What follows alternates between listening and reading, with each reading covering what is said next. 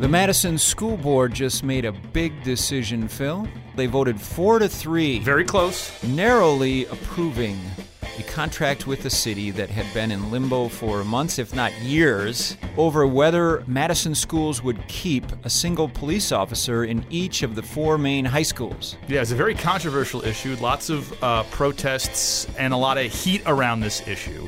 And some very thoughtful yet forceful editorials from the Wisconsin State Journal. We have felt strongly that a single police officer in each high school is, in the era of school shootings and bad behavior and violence in schools, we think having a police officer that relates to the kids and tries to help staff keep order and safety is very appropriate. Not everybody agrees, Not everyone agrees. but I was very happy to see the vote. And we'll talk about why we think that police officers are important in schools. On this week's episode of Center Stage with Milfred and Hands, the Wisconsin State Journal's political podcast from the Sensible Center of Wisconsin politics, I'm Scott Milfred. I'm the editorial page editor for the State Journal, And I'm Phil Hands. I'm the editorial cartoonist for the Wisconsin State Journal. and we are half of the State Journal editorial board. The better looking half.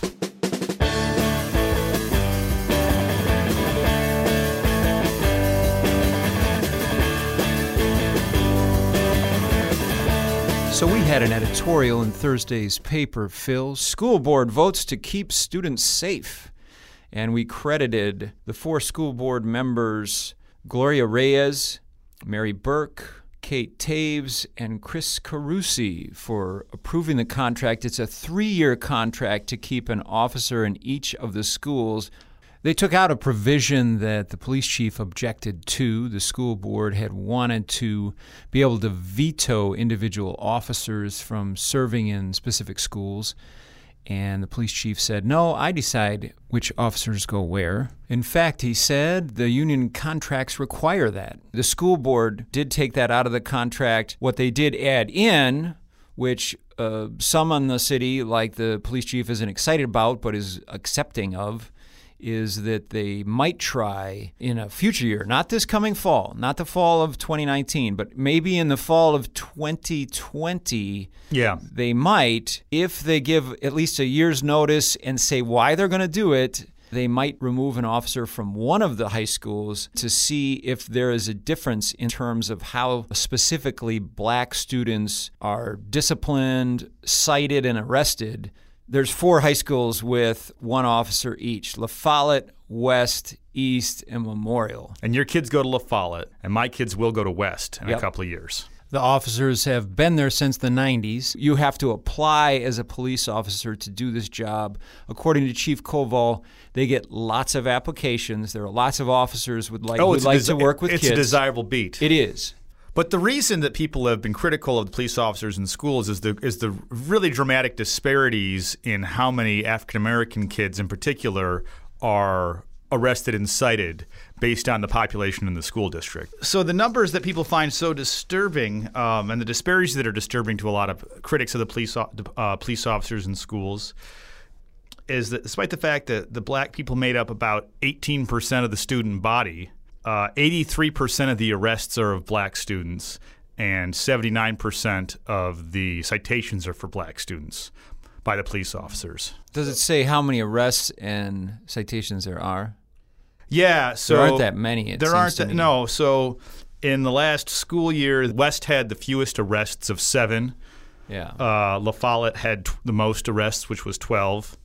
Um, East had the most citations, which was 42. There's definitely a pattern here. There's definitely and, a- and the other thing we have to consider is how many kids are at the high schools? Like 7,000. So very few kids are being cited and arrested when you when you think of that. Of the 7,000 students in the district, there were, you know, 36 arrests this year. That doesn't seem like there's a Gestapo at the school. No, it doesn't. Um, but nonetheless, that is the statistic that they're citing. Yes, and that disparity on on its face is is troubling, right? I mean, it's it's troubling if you have a minority of the students who are being arrested the majority of the time. Yes, I understand that. But the question is, why is that happening? Is it because these officers are racist and they assume that these handful of black kids are bad, so they're going to go after them?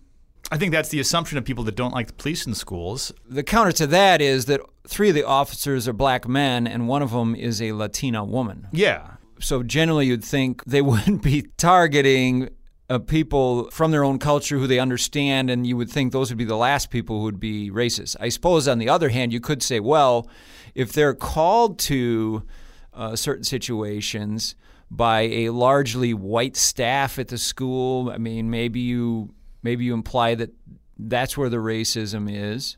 But in our editorial today, we basically said we think, and we, we kind of agreed with the uh, very impressive school police officer. They call them SROs, by the way. The school district has to have an acronym for everything. Yeah, so they're school resource officers. The school police officer at East, Zulma Franco. Very impressive person. We did an editorial on her um, last year she's basically saying that a lot of these kids that are getting cited and arrested come from difficult situations. Yeah. Outside of school. And we mentioned that our editorial is that is that you know we, we all know the racial disparities in our community, and which lead to you know lower you know less access to, to health care, including mental health care, housing. We had a gigantic series on the homeless population in Madison and found out that about 2,400 people are homeless on any given night in Madison. And the Madison School District counts 1,400 students who, at some point during the school year, do not have a stable place to live. That contributes to a lot of stress. It contributes to a lot of absenteeism. In some cases, it contributes to uh, bad behavior at school. And that's not saying that kids don't need to be responsible or that kids don't need to behave when they're at school so that everybody can learn, but it's still part of reality. And as the conservatives like to point out, a lot of low income people don't have two parent families. Raising a kid by yourself is harder than raising a kid with two parents around. It sure is. I, yeah, I, I often wonder how people do it because yeah. I find raising kids with my wife to be difficult as it is. and we see eye to eye on most issues, and it's still troubling and it's still hard. I can't imagine doing it by myself. So, yeah. But the but the good thing about this new contract is they did add in language specifically to address this concern. So quarterly, the police and school officials are going to meet, look at the arrest and citation data, which are now also going to include who initiated the police interaction. Was it an officer deciding? That he or she had to go and deal with the situation, or was it school officials calling the officer to a situation? I mean, that's something that we've talked about in Madison in general is that there's this impression that the police are targeting African Americans for arrest, but as, as former police chief Noble Wray said, said to us, when the cops are called, they have to come.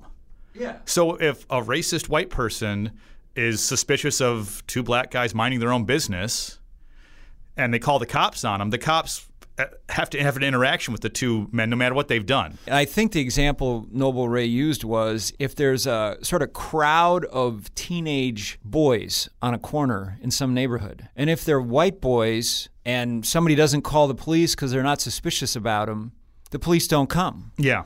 If they're black boys and they're doing the same thing, but now somebody calls them. Now the police come. So, to some degree, things are out of the police officers' hands in terms of what they go to. It'll be interesting to see what this what this new data says and how often the police officers are actually in the schools are actually the ones, um, you know, leading to the citation or the arrest. Yeah, and it's true that Madison's school staff is predominantly white. Yes. Now, they've been trying to change that. Thanks to Act 10. That has helped. It has made it easier to hire minority candidates basically uh, principals have more say over who they get to hire and when yeah, they get to hire. And and it, it, you know what's actually kind of ironic is that our our school district has a pretty diverse student body.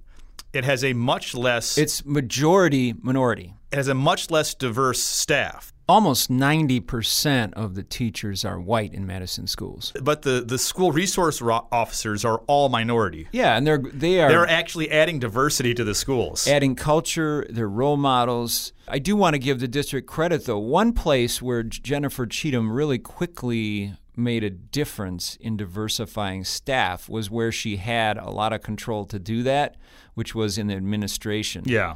I mean, she brought in a lot of principals, assistant principals who are not white. Yeah. It's not that Madison's white teachers are a bunch of racists. The thought is they don't necessarily understand the culture of black or, students or how to relate in, in a way that, re- that the kids respond to. Yeah. And in a way that maybe a lot of these officers are able to respond to. So, why else don't people want officers in schools? I think it's a minority of people. I think it's a very loud minority of people, some of whom are disrupting meetings and trying to shut school board meetings down. Here's a clip from a school board meeting last fall. What side of history do you want to be on? Do you want to be on the side of morality and justice or white supremacy? Right now, you you looking towards the side of white supremacy, so keep that up if you want to, because we got something for you. And I don't want to hear nothing about strategic frameworks of black excellence. Strategically figure out how to take the police out of schools. Strategically figure out how to invest money into these kids instead of investing it into the police. And strategically figure out how to shift power to the people who are impacted by police violence. Figure that shit out and then we can have a conversation. Oh, I got time left. All right. No cops! No cops! No cops! No cops! If we don't get it, if we don't get it, if we don't get it, if we don't get it, if we don't get it, if we don't get it, no cops!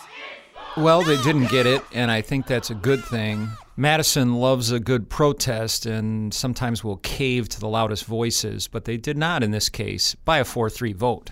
Yeah.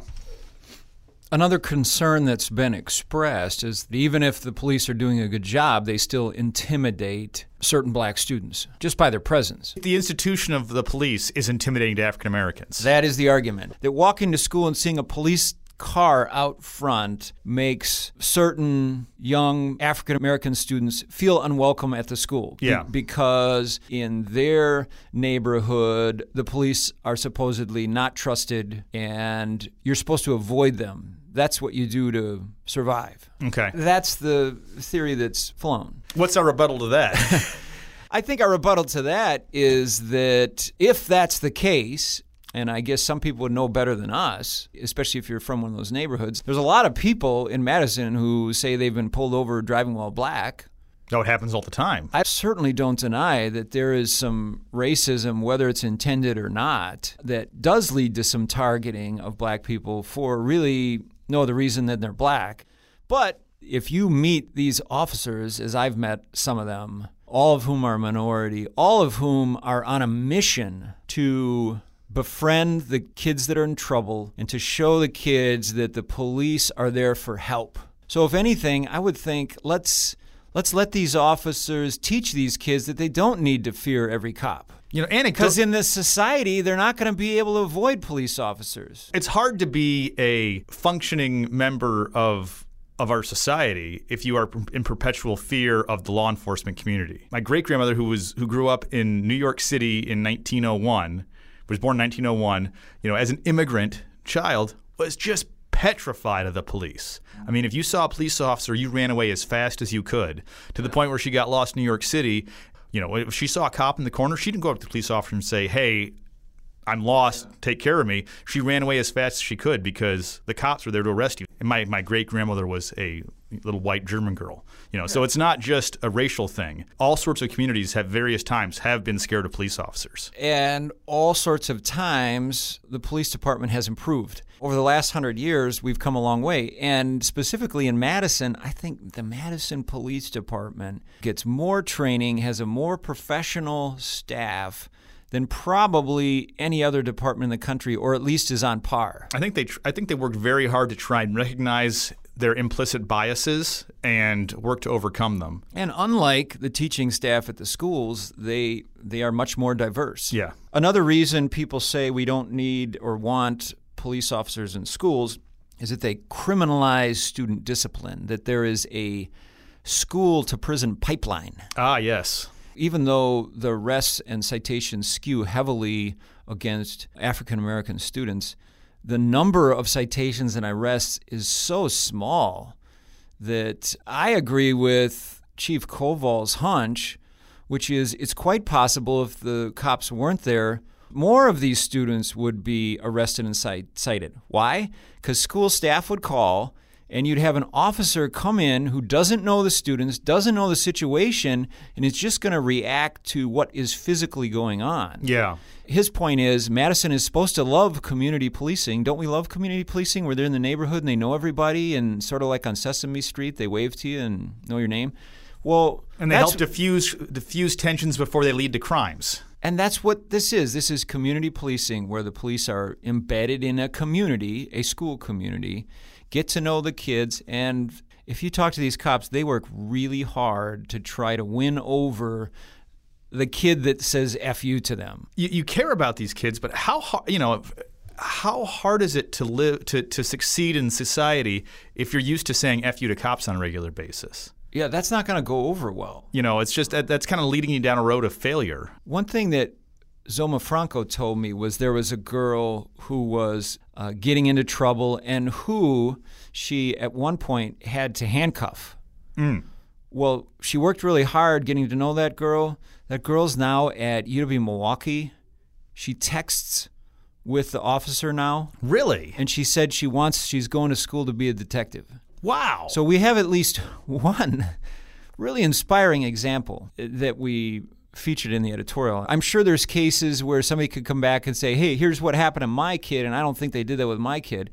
But I just think these officers they're already they're going to add by the way in this contract more language on training to de-escalate situations and understand the psychology of students who are are of non-white culture and might uh, be from difficult situations, but they're already getting a lot of that training. Yeah. Another reason why they say we shouldn't have cops in school is because, well, they don't do any good. Look at what happened at Parkland, where oh, all these kids got shot up, and meanwhile the school officer cowers outside. Yeah, setting up setting up a perimeter or something like that. He just got charged with dereliction of duty or something, didn't he? He did. And so they always point to that as well. So they don't do any good. So why do we even have them? Yeah. But we have examples like our editorial from a couple years ago where in Antigo, a police officer. I'm glad you said Antigo, Scott, because I can never say that name right. but, it sounds like it should be Antigo. I mean, if it was yeah, cool, it'd be Antigo. Yeah, it's but. not an antique. It's been around for a long time, but it's Antigo. And uh, a school officer there, there were two officers out in the parking lot. Prom was going on in the gymnasium and a kid shows up 18 year old former student shows up on his bicycle yeah. with a rifle and starts shooting kids as they go into prom he shot two kids did not kill them and one of these officers immediately responded and killed the shooter. In all likelihood, that officer, who was hailed as a hero, he, he, probably saved, stopped a slaughter. Yeah, he did. Stopped so, a mass shooting. So don't tell me these that it cannot work or yeah. that it's not worth it. And as we said in our editorial this morning, according to Education Week, in just this year, and by this year I mean since January. So not even like a full half year. Yeah, 13 school shootings have occurred in the United States involving injury or death. Okay. I believe it was 18 injuries, some of them very serious, and two deaths. And, uh, you know, it's worth pointing out here that the vast majority of kids who go to a school to shoot up other kids, they are white boys or young men. Yeah. So if we transition to now, why do we need officers in school? To protect us from white men. And I'll tell you what, I think a lot of students and a lot of staff at schools sort of recognize that. So I got there was so so West High School.